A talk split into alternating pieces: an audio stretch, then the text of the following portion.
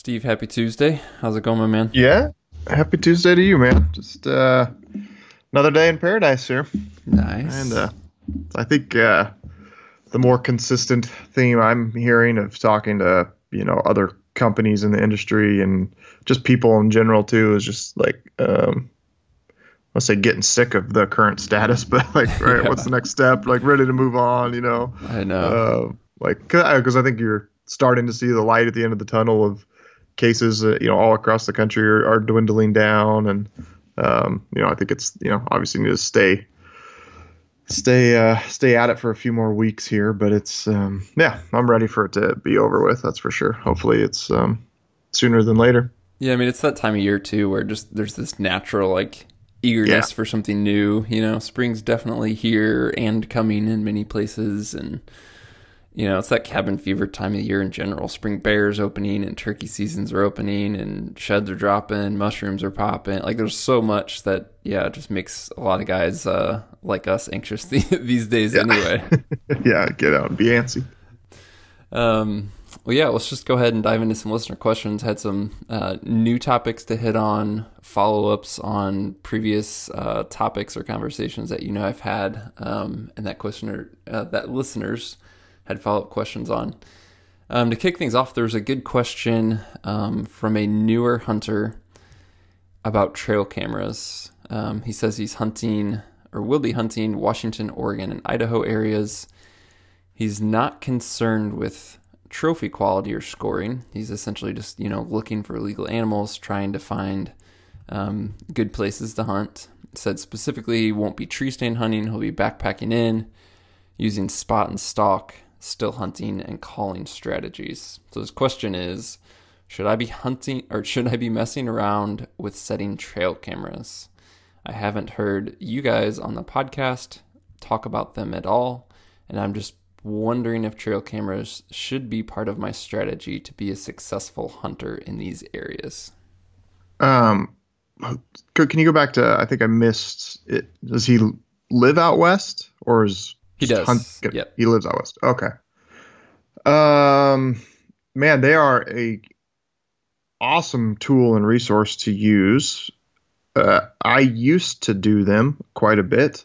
Um, not much for deer. Uh, we'd put out a, a maybe a, a, couple for deer, um, and then definitely would go out and I guess that for me this was finding elk country. You know, um, ten plus years ago go out in July, August into the areas that you know we think we wanted to hunt in September and and get some cameras out, put them on wallows and meadows and things like that. Um, and they're awesome, awesome resource to have. Sometimes you'd strike out, sometimes you'd find something just killer. Um, what ended up happening though is started like covering too much country to where I'd put a camera out and then like um, this happened once specifically on a deer. I put a camera out on a spot, like okay, I, you know, I feel really good about it. I'm going to hunt this opening weekend, and I ended up finding another like really nice buck ten miles away, and uh, ended up like having to go in in like November and get that camera back out from the first place in snow and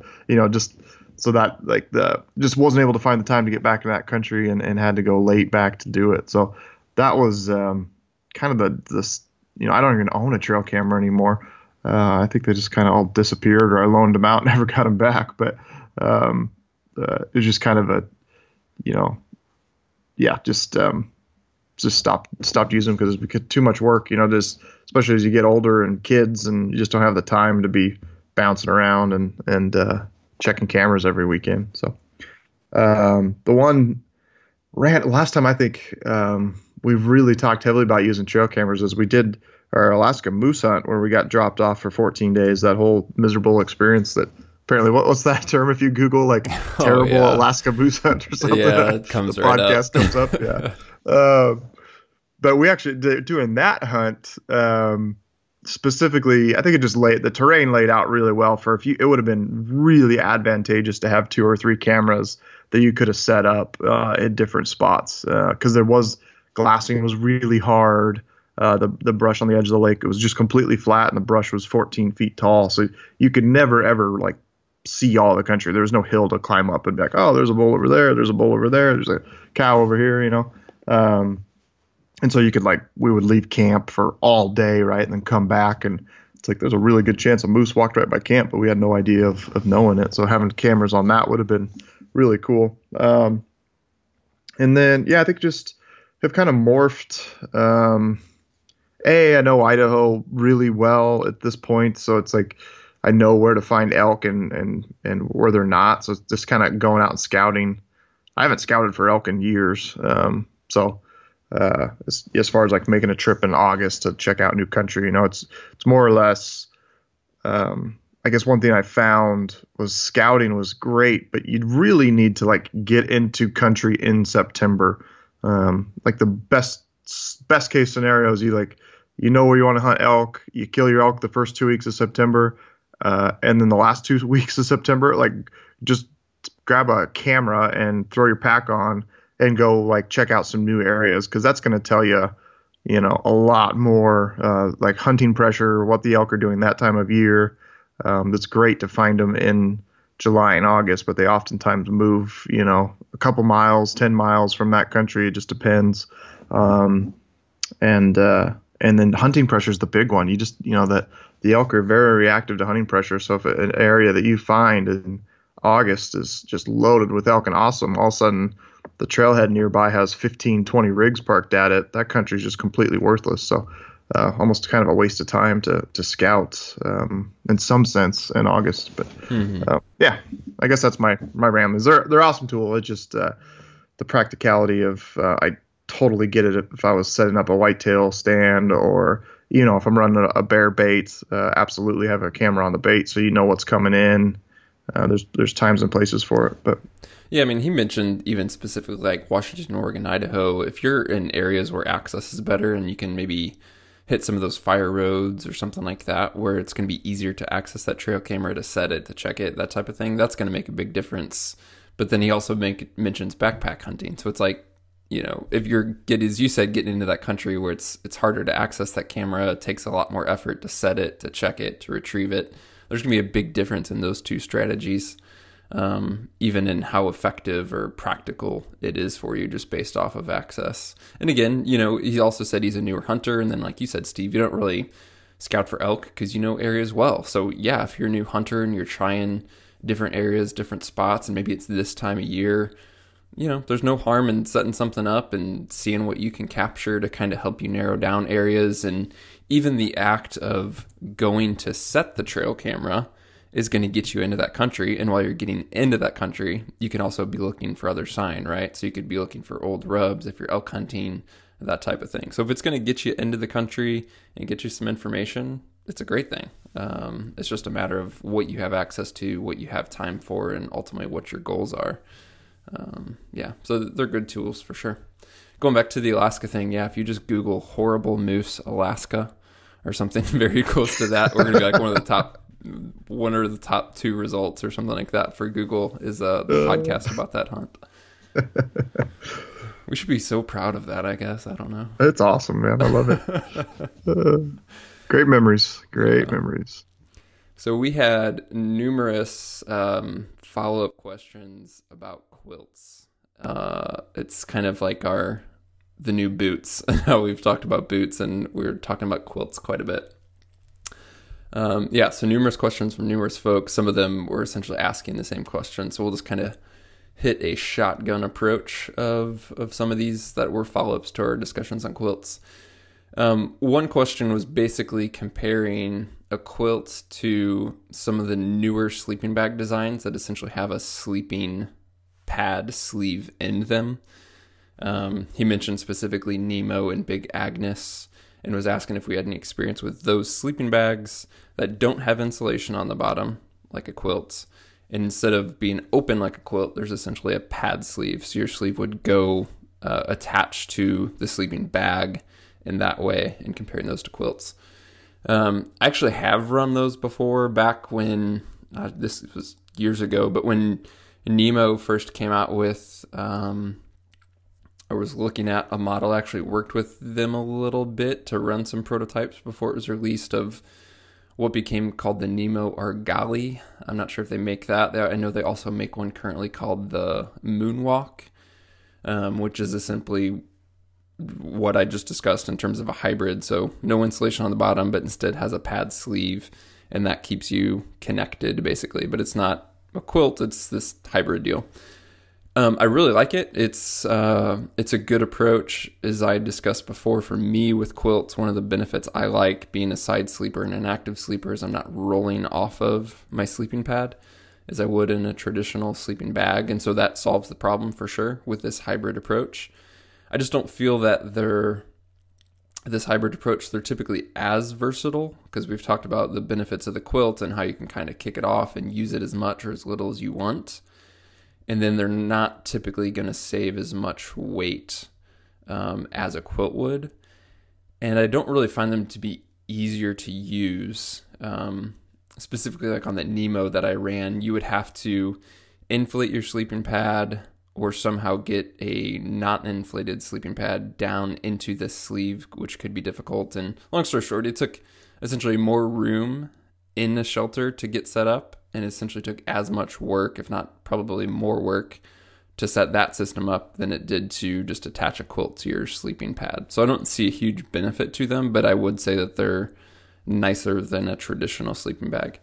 I was curious about the Big Agnes um, system since he mentioned it, and I knew I had seen them kind of like pop up in passing uh, in ads or what have you, but I haven't used one of those. Um, they have a different attachment system where it's kind of like a, a stretch attachment. It's not a fully enclosed sleeve, which looks easier to use. Um, but again, I still think a quilt's going to give you more versatility. Have you used or seen either of those options, Steve?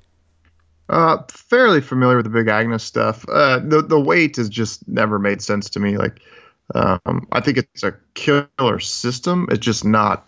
Uh, it's just more on par with a standard sleeping bag weight than it is closer to, um, you know, the quilt weight. So that that's always been the hangup. Like, I, I think it's it's probably awesome. Uh, like I'm just just pulled up their website as you're running through it. So they're Mystic UL 15. So it's a 15 yep. degree bag. It's um, you know, it's it's two pounds for the bag, so 32 ounces. My quilt is 19 ounces uh, for a 20 degree quilt, so it's literally almost half the weight. Um, and you know, uh, probably uh, at warmer if you know not the same warmth that warmer. So uh, that's the yeah, one I looked just, at. It looked like it's kind of their higher end model. So I was really curious specs, and I compared it yeah. to my Katabatic, um, and I even compared their long version because I do have a long and wide in my Katabatic, and essentially the Big Agnes system was going to be I think 12 ounces heavier, and then it also actually had less downfill in it. So even though the Big Agnes was a 15 and my Katabatic was a 22, which again is conservative in my experience, the Big yeah. Agnes wouldn't be warmer, even though the rating's warmer. It had less downfill. Um, they were about the same price. Um, I didn't dig into reviews, but reviews were sketchy. So again, I have nothing against Big Agnes. I think it's probably a good system. I just don't think it's as beneficial and versatile as a good quilt. I said they're, they're just. Uh, I don't think any. I think somebody this the concept of the system to me makes a lot of sense. Um, obviously, you don't, you don't have the versatility of the quilt in the warm weather to dump the heat, but in the cold weather, uh, I could see it being a, a, really nice system. It just I don't think anyone's done a very good job at it of of making it ultra lightweight. So mm-hmm. yeah.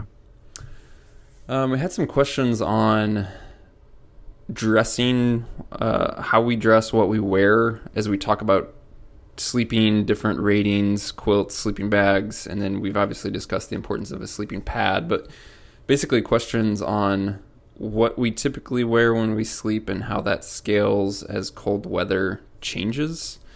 Um, and then specifically, he was wondering for quilts, do you essentially have to dress warm to make a quilt warm? Um, I think we've talked about that a bit in terms of the quilt's warm, keeping away from drafts is going to keep you warm, and then having a good insulated pad is going to make a world of difference. But mainly touch on the details, Steve, of like let's say it is more mild temperatures. What do you, how do you change from your hunting clothes to kind of sleep, and then as things get later in the season and colder, what's your kind of strategy for adding warmth uh, via clothing during sleeping? Yeah, I definitely. Um I used to, when I slept in a sleeping bag for sure. Like on a hot night, I would just sleep in you know my underwear and a t-shirt or whatever, right? Um, ever since changing to a quilt, I pretty much always just sleep in my clothes, um, like a lightweight wool shirt and just my prana pants that I've always got with me. Um, mainly because it, it is kind of annoying to be like stuck to the pad sometimes. You know, if you get hot and it's kind of sweaty and the, the pad's kind of that synthetic material. Um, I had a guy just message the other day about he's basically doing a quilt pad system, but he wants to make like an ultralight sheet, the fitted sheet for his pad, you know.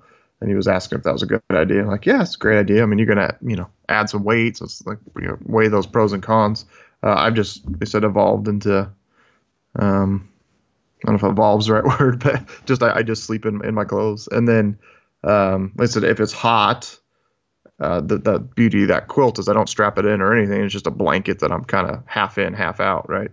Um, and so being in my clothes isn't that big of a deal, and it's never it's never so hot at night that just sleeping in your you know thin pants is is killing you. So, uh, and then yeah, as, as, it gets colder, I just add more layers on. I mean, um, some of, the, some of my cold hunts last year, I slept in every single item I brought with me, down jacket and you know socks and my long johns and pants and puffy pants and um, you know had some super cold nights out there. You know when you're talking five degrees. So um, that uh, yeah, just add more layers as, as it gets colder, and uh, it's uh, you know uh, obviously just makes it warmer there in the bag for you. So.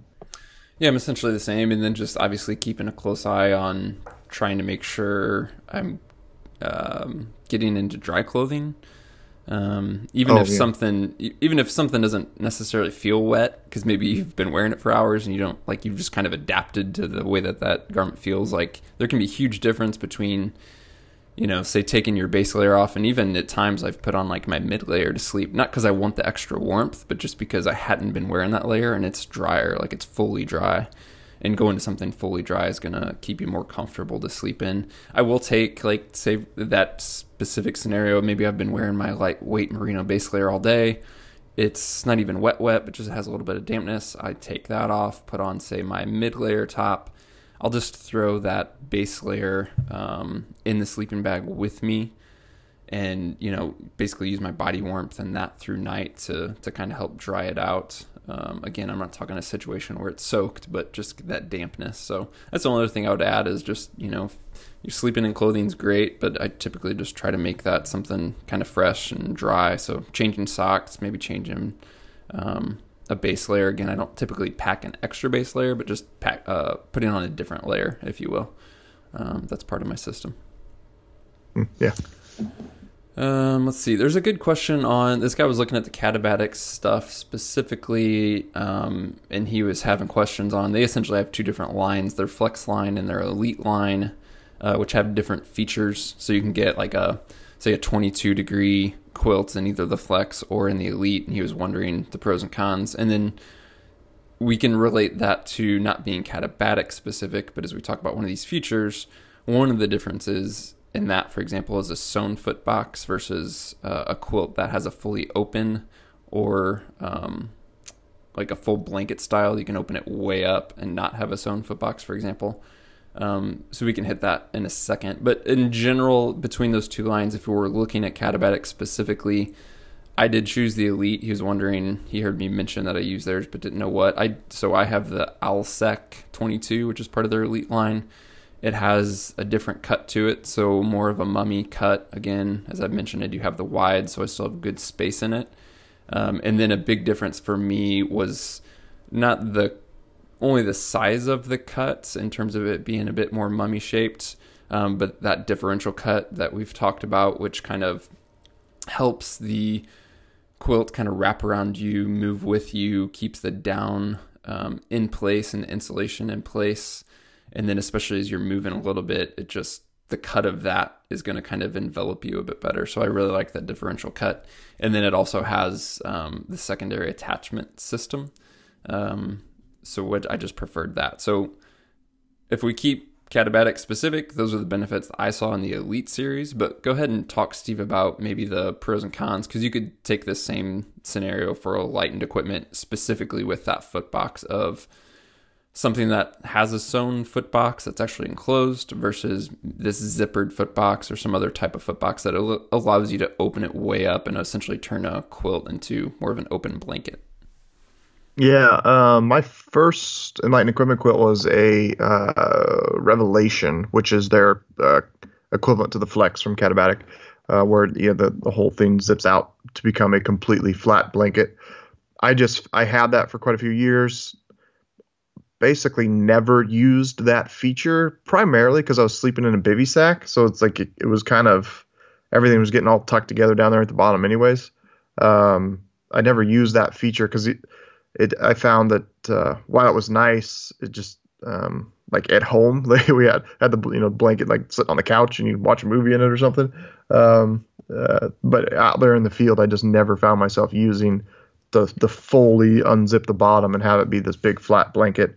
In fact, if if anything, it's kind of nice to like tuck your feet in there and um, just kind of keep your feet warm even on a you know quasi warm night. So the next quilt that I ordered was I believe their Enigma uh, which is exact same quilt, uh, just with the foot box sewn closed. So, um, yeah, I guess for me it was uh, the weight difference is like I don't know if it's two ounces. Just you know, there's a little tiny weight there for a drawstring and, and a little small zipper.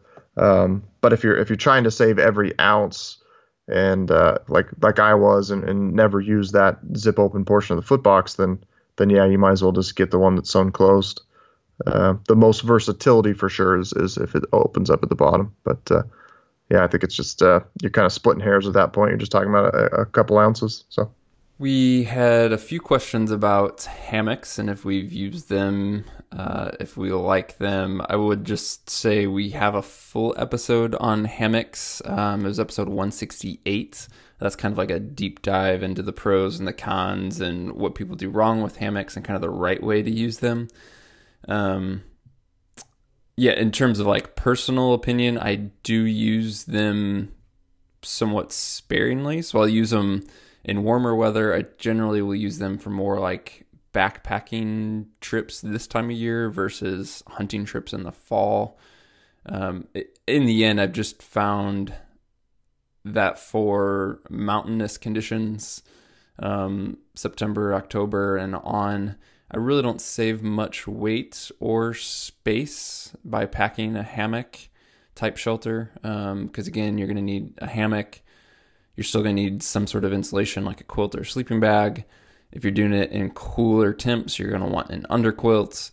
You're going to want a tarp or some other cover. So when you put all that together, it essentially ends up being a similar um, sleep system to a, a, shelter and a standard sleeping pad, sleeping bag. So you don't really save much weight or space in the pack typically.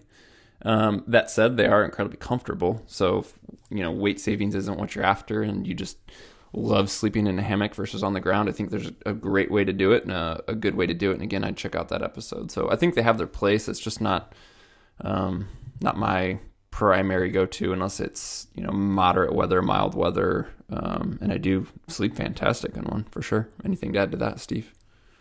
Um, yeah, yeah. I mean, I I tried the hammock years ago. Uh, basically saying like you, I froze my butt off, and it didn't have to be very cold to freeze your butt off, like, like 40 degrees and under. Uh, it, they're really really cold. Uh, I I have not. I, w- I want to revisit the system, and uh, I need to reach out to somebody and just get a loaner where you, they provide the underquilt. Um, so it's basically a quilt that drapes underneath the bottom of the hammock to provide insulation on the bottom side. Because I I tried using a pad inside the quilt and that's or inside the hammock, but that's just a mess. Um, it's just constantly slipping left and right, and you're sliding off of it, and uh, it just doesn't work very well. But I, would like to revisit, revisit the system. I, I loved the um, you could just sleep anywhere, you know. like, I mean, we, have talked about that. How many times have we talked about that? Of finding real estate, uh, flat ground in the mountains can be really tricky at times, especially when you're when you're uh, hunting off your back and, and, camp's always with you, so you're just sleeping where where you are when it gets dark. Um, yeah, the the year that I used it, man, it was just it's so nice. There's there's always a, a rock and a tree or two trees, and you know I never had an issue finding a spot. It was way easier to find that than it than the alternative of finding a finding a flat spot on the ground to sleep on. So but yeah, like you said, the weight savings is not there. Um, a little tricky from a gear perspective as well. Like you, you almost have to, like you have to have a trash bag or something to put your gear in because it's not obviously going into the hammock with you. You know, you're not gonna have your pack inside the hammock. Um, so that's got to be outside on the ground. You know, kind of getting um, like waking up in the morning and getting your shoes on stuff when it's cold. Like you're not inside of a tent to do that. So there's a few kind of things you got to work around. Um, yeah, in the end, my decision would be like a you just sleep so miserable on a pad and you sleep amazing in a quilt. That would be a justification. And be under like you really really appreciate that versatility of being able to to pitch that thing wherever. Um, those would be two things that i would like look at as as decisions to to to you know bring a, a hammock with you instead of a, a, you know a, a bivy sack tarp or a tent or whatever. But yeah unfortunately you think the um, you just go, oh, hammock, that's going to be super light. I'm going to save a bunch of weight. But by the time you add all the stuff you got to you got to get to, make it a full system, um, it's just the weight is weight savings is is not there. And as far as I'm aware, you know, it, even the ultralight stuff's going to be heavier than what I'm currently my current system. I don't think you could get it lighter. Yeah. Mm-hmm. Yeah, the underquilt thing is a game changer. I mean, it's definitely a necessity um, to do it right. Like you in the past have done it without an underquilt. I've done it by trying to sleep yeah. in pad. Um, neither work unless it's just warm. Um, but the underquilt definitely works really well. It's just again now it's another item um, to add. I think one of the honestly going back to what you mentioned about gear storage and kind of the livability of it in terms of putting your shoes on or maybe a place to cook and crappier weather. For me, it's one of the like final straws has been finding that good tarp option um, and to create kind of some of that livability. So good cover for weather when you're in the hammock. Ideally, a little bit of space to give you some cover if you're sitting outside the hammock. Um, but again, by the time you add that bigger tarp solution on top of everything else, bulk and weight's adding up pretty quick. Um, yeah, so maybe yeah, if listeners have a suggestion on the way to keep that light, um, kind of address some of those livability concerns, or maybe your best um, suggestion. There's a ton of different tarps and options out there for sure, but um, yeah, it, it's like you. It's an area that I'd almost like to revisit in a way, but I've tried it and I think I understand the benefits and the drawbacks. And to me, it for most situations, um, again in the fall for hunting seasons, it doesn't make the most sense yet. But someone can enlighten us, Steve. yeah. um dry bags. Uh, gentleman wrote in said, You mentioned on one of your recent podcasts that you do not use stuff sacks, which made me wonder if you use dry bags or not. He didn't specify if he's uh, referring to individual dry bags or, you know, like our dry bag liner solution. Um, Steve, but maybe talk about the use of dry bags when you go to one. Obviously, when it's wet would be a good option, but kind of the versatility as well um, that you see or the options you see for using, um, like take our full dry bag liner for the pack, for example. Yeah, I mean, I I don't use small dry bags if that's what he's referring to for sure. Uh, it's not like I have a dry bag for my um, you know my sleeping bag and a dry bag for my clothes and again to me that's a I just consider that a stuff sack. We do have uh, you know at EXO we have our dry bag liner. The whole intent to that was to make the pack completely waterproof for for rainy days, for really wet hunts, rafting rivers, stuff like that. Um, you know we're just uh, from a lot of personal experience, absolutely hate rain covers. Uh, there's just so many drawbacks to them, and they don't really work that well. Um, so we wanted a different system and, and, and an option for when you're going to encounter wet weather. And so that's where we came up with our, our dry bag liners, which basically line the entire inside of the pack. And yeah, absolutely. I don't use them. Um, you know, I, I guess we, we always talk about having a tote at the truck with all your backups. I always have a dry bag in that tote. Uh, again, you know, I'm, I'm, checking the weather before I leave town. If, if it's questionable, I'm rechecking the weather via my inReach, like right at the trailhead and you know sometimes it's it's a um, you know a, just a moment by moment decision of do I take the dry bag or not. You know, again, a, if you're someone who doesn't care about weight, they're only like seven ounces. Um, you know, throw it in the pack and you're safe. You know, for me, I'm such a weight weenie that I am making that decision and that calculation, you know, at the trailhead. So, throw it if it's going to be wet weather, if it's looking bad, you know, there's going to be it's a four day hunt, but day two looks like a hundred percent chance of rain all day every day, um, or all day long. Um, then yeah, I'm going to throw that dry bag in. I won't use it until I need it because it is it is an access only from the top, so it's kind of like a you know a duffel bag style where it is a pain in the butt to get things in and out of, but that's the only way to to do the dry bag to where it's it's simple, light, and basically our whole thought was guarantee that you know if you're on a hunt where it really matters, uh, say you're on a, a sheep hunt and you're crossing a river and you fall in, um, you're you know when you get out get out of the river on the other bank, uh, all your gear's still dry, and that, that's the intent of that dry bag system. Um, so you just don't have to worry about it. Period. Uh, you're going to be fine, um, no matter how wet it gets. So, um, yeah. You mentioned in the passing the the downsides of a traditional pack rain cover, um, but I don't think most people see those or understand them necessarily until maybe they think about it. And again, we're not like if if you want a pack rain cover, then that's great, and you can get many pack rain covers on the market that would fit our packs if you want to. So we're not saying like there's no place for them or don't use one, yada yada. If that's what you want to do, hit it. But what are like what do you see as those downsides of this traditional rain cover? Um, a they're not. You know, they are. It's like putting on a water resistant jacket uh, right? Like if it's raining and you put on a water resistant jacket, like yeah, it's probably going to shed most of the water, but but definitely not all of it. And eventually, at some point, it's going to saturate. Um, so you know, yeah, it kind of covers the the pack side, but you still got the entire suspension side that water can come through. Um, they're really noisy and flappy in the wind. Um, so if you're in windy country, that they're just you know it's just flapping and going like crazy. Uh, if you're wearing that thing and you got to go through some actual real brush, it's just going to get ripped and shredded to pieces. Um, the the one of the bigger ones too is just accessing the pack. Like uh, basically you're you're covering the entire pack. So if it's you know kind of raining or you're in between rain uh, and you want to take your spotting scope and tripod out, now all of a sudden you got to take the whole cover off. Everything's going to get you know exposed to the rain, uh, and then you got to you know get your spotting scope tripod out, put it all back together. Um, so for us, it's kind of like let's just put everything that needs to stay dry um, inside the dry bag, goes in the pack, and then the entire pack still functions.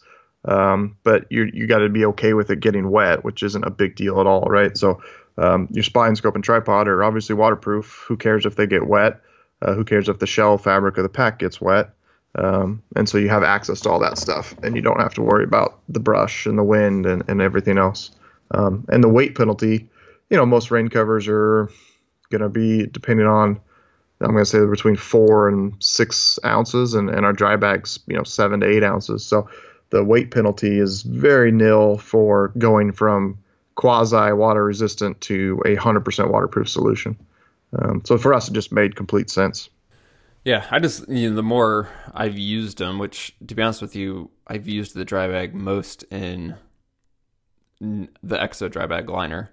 I've used it most not as a pack liner. So like that versatility of it is something that I really like. Of yeah, it's that insurance. Like you know when we went to Alaska to have that dry bag along if the weather turns crap, but you know then just having it as a camp bag or you know traveling with it. There's there's so much to it that kind of extends that versatility, which is honestly the way I've used it most. You know whether that's a float trip or something like that um, to just kind of have it, which is nice. Yeah. Cool. Um, we had a question on the, I guess folks, you know, hearing us talk in the last couple weeks about family camping. Um, any advice for getting the entire family out into the outdoors or going on multi-day camping trips? What are your setups when camping with the family? So that's a broad question. Um, doesn't say backpacking specifically, for example, but just I think on on getting the whole family out or getting kids out um, man, a lot of it to me is just starting really simple. Um, just thinking of like with our kids, our first camping trips were not glamorous by any means. They weren't like remote and crazy country with young kids. They were like very quick trips to a more established campground where, you know, worst comes to worst, you can get access to facilities if you have to, that type of thing. Um, when the kids were younger, we would go to like state parks that had campgrounds, but they also would have like a playground and that type of stuff just to, you know, help them pass the time and enjoy the experience. So they weren't these, uh, yeah, glamorous backcountry trips. Um, but, you know, as, as they've gotten a little bit older and then gotten more used to um, camping, we've we've extended the time. We've made that more remote. So like the that latest latest trip that we went on was, you know, to a, a place with no facilities. We were. Um, and we don't have a trailer, so like we we camp from my truck. We have a rooftop tent and um, kind of a pretty slick setup from our truck. But like you know, they're to the point where uh, my wife and daughter are using a bucket as a toilet and that type of thing. So you know, I would just say don't start off roughing it and start off with like easy trips, realistic expectations, and especially if your kids are young, like a, a plan B of we're gonna try this, and if it doesn't work, it doesn't work. Again, that was for us like tent camping and that type of thing. But with you guys, like you guys take a trailer, Steve, so it's probably a bit easier with younger kids doing that, I'd imagine. Yeah, I'd say probably first and foremost, if your wife doesn't want to go camping, you're pretty much SOL. Um, like, right? Like, yeah. if your wife is a stay at home, kind of not roughing it, getting dirty, um, that's an uphill battle to start with. So you, hopefully your wife's down with it. Um, I'm, well, yeah, a thousand percent didn't want to own a trailer. Um, you know, just I grew up camping every freaking weekend. We never had a trailer, just had tents, and I had a blast my wife grew up with a trailer, like had lots and lots of great memories. Um, every summer that you know they would travel all over the country towing their trailer around. Uh, and so when we had our daughter, um, you know, just had the conversation with my wife, and it was a very real like like okay if i buy a trailer like you you know i, I think the realization was we're going to go camping once or twice a summer without it and we're going to go five or six times with it. And so i was like all right done easy. Like i'll buy it. If it means i got to get my family up in the mountains more and my wife's happier um, great. And then I, I, think some of the uh, I think you you alluded to it a couple podcasts ago about like you've got a system dialed in, you've got like totes and like you got to make these things with kids, it only gets harder, and time is, you know, more precious, um, and it's just really hard to find. Um, so you just got to make things as easy as possible. So that if that means having all these totes with all the camping gear, to where it's like literally you just need to throw food and clothes in and throw the totes in the truck and go. You know, trailers makes that really easy. Like everything, like the trailer is set up right now, so it's pretty self-sufficient, right? We just literally got to go to the store and grab clothes uh, and we can go. So it's it's not a half day production to get the, the vehicle loaded up and get out of town. It's uh, a matter of an hour or two. So mm-hmm. uh, make it easy, and then like you said, make it um, you know with the kids. It's it's not about you. It's about the kids and making sure that they're having fun and, and make the the trips um, start out short. Um, if they want to, you know, just kind of cater to them. I struggle with that sometimes. You know, like I want to. Um, you know go to places that maybe it's like a really long drive, but I know it's beautiful. But the, the kids can really care less. They just like you know my daughter just wants a creek to play in, and you know she care less if it's an established campground or not. But um, it's uh, um, yeah. So just just focus on the kids, and then like you said, I think you've done it right of slowly graduate into doing more and more longer durations and going further and uh, seeing different places. So um, yeah, I'm, I'm, I know I'm super excited just to, to get out with the family this year. We went twice last year as all just because my son was, you know, the first trip we went, he was like two weeks old. Uh, mm-hmm. and then we went again middle of the summer, but and the bugs were absolutely horrendous. And, uh, and then well, oh, it was, yeah, and there's just people everywhere in July and it was just a train wreck. Um, but yeah, I'm, I'm, really looking forward to, to getting out a bunch this year with the family and, um, yeah, just great experiences out there. And, um, you know, try to try to raise my children how I was raised, and up there in the mountains, camping, fishing, hiking, all that good stuff. Mm-hmm. Yeah, but a random point when you're just talking about bugs and all that too is, I mean, I have been pretty intentional with trying to go when the weather's pretty stinking ideal, especially early on. Yeah. Like if you're just gonna go and it's rainy or if it's crazy cold, like if the conditions are gonna make it miserable, that's all well and good for your personal thing and backpack hunting and whatever, but for a family trip, it's just it's not going to make it fun. It's not going to make it something they want to do. So that's just another I know it can be like even from personal experience, it's hard to find the time and or set aside the time in advance and then plan with the weather. It can be really difficult, but that goes back to being able to kind of like go on short notice of like, oh, the weather's gonna be perfect this weekend. There's this one thing we can cancel on the schedule, and we have our stuff together in a way that we can like kind of last minute go and not, you know, like you said, take two days to get ready to go. But we know what we're doing. We have the checklist, like just like we talk about with our gear list and how easy it is. If you were to come to me and say you need to go to Alaska for a week and you're leaving tomorrow, I'd be like, all right, sweet, because I have a list, you know, of gear and I know what I need and I can make that happen. It's the same way like for our family camping. It's a totally different list, obviously, but it's literally just this checklist of we figured out by going what we need, what we don't need, the mistakes we've made, and we just have that in a list. So in the same way that you dial in your personal gear, dial in that same gear. Um, you know, it only takes once or twice of forgetting something to realize how important it is. Make sure that gets on a list, and then just boom, stuff's organized. Execute the list and go have some fun. Yeah, absolutely.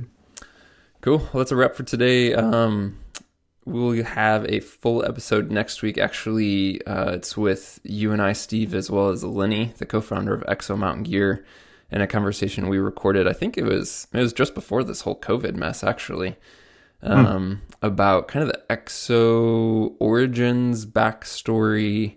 Uh, you know, requests that we've gotten over time and feedback. One, feedback people appreciate. We're not like constantly talking about products and packs but then honestly people have also requested they want to know more about like the story and the behind the scenes and all that. So we kind of uh, the three of us took a look at the origins and backstory and don't it's not even really product specific. It's more about you know kind of the philosophy of the company as you will and some of the decisions we make and why. And so it's kind of a fun episode to listen to. So that'll be the the full podcast for tomorrow and then we'll be back with uh, more TSS episodes later this week. So if you have a question, topic, anything like that that you want to hear about, just send us an email to podcast at exomountaingear.com.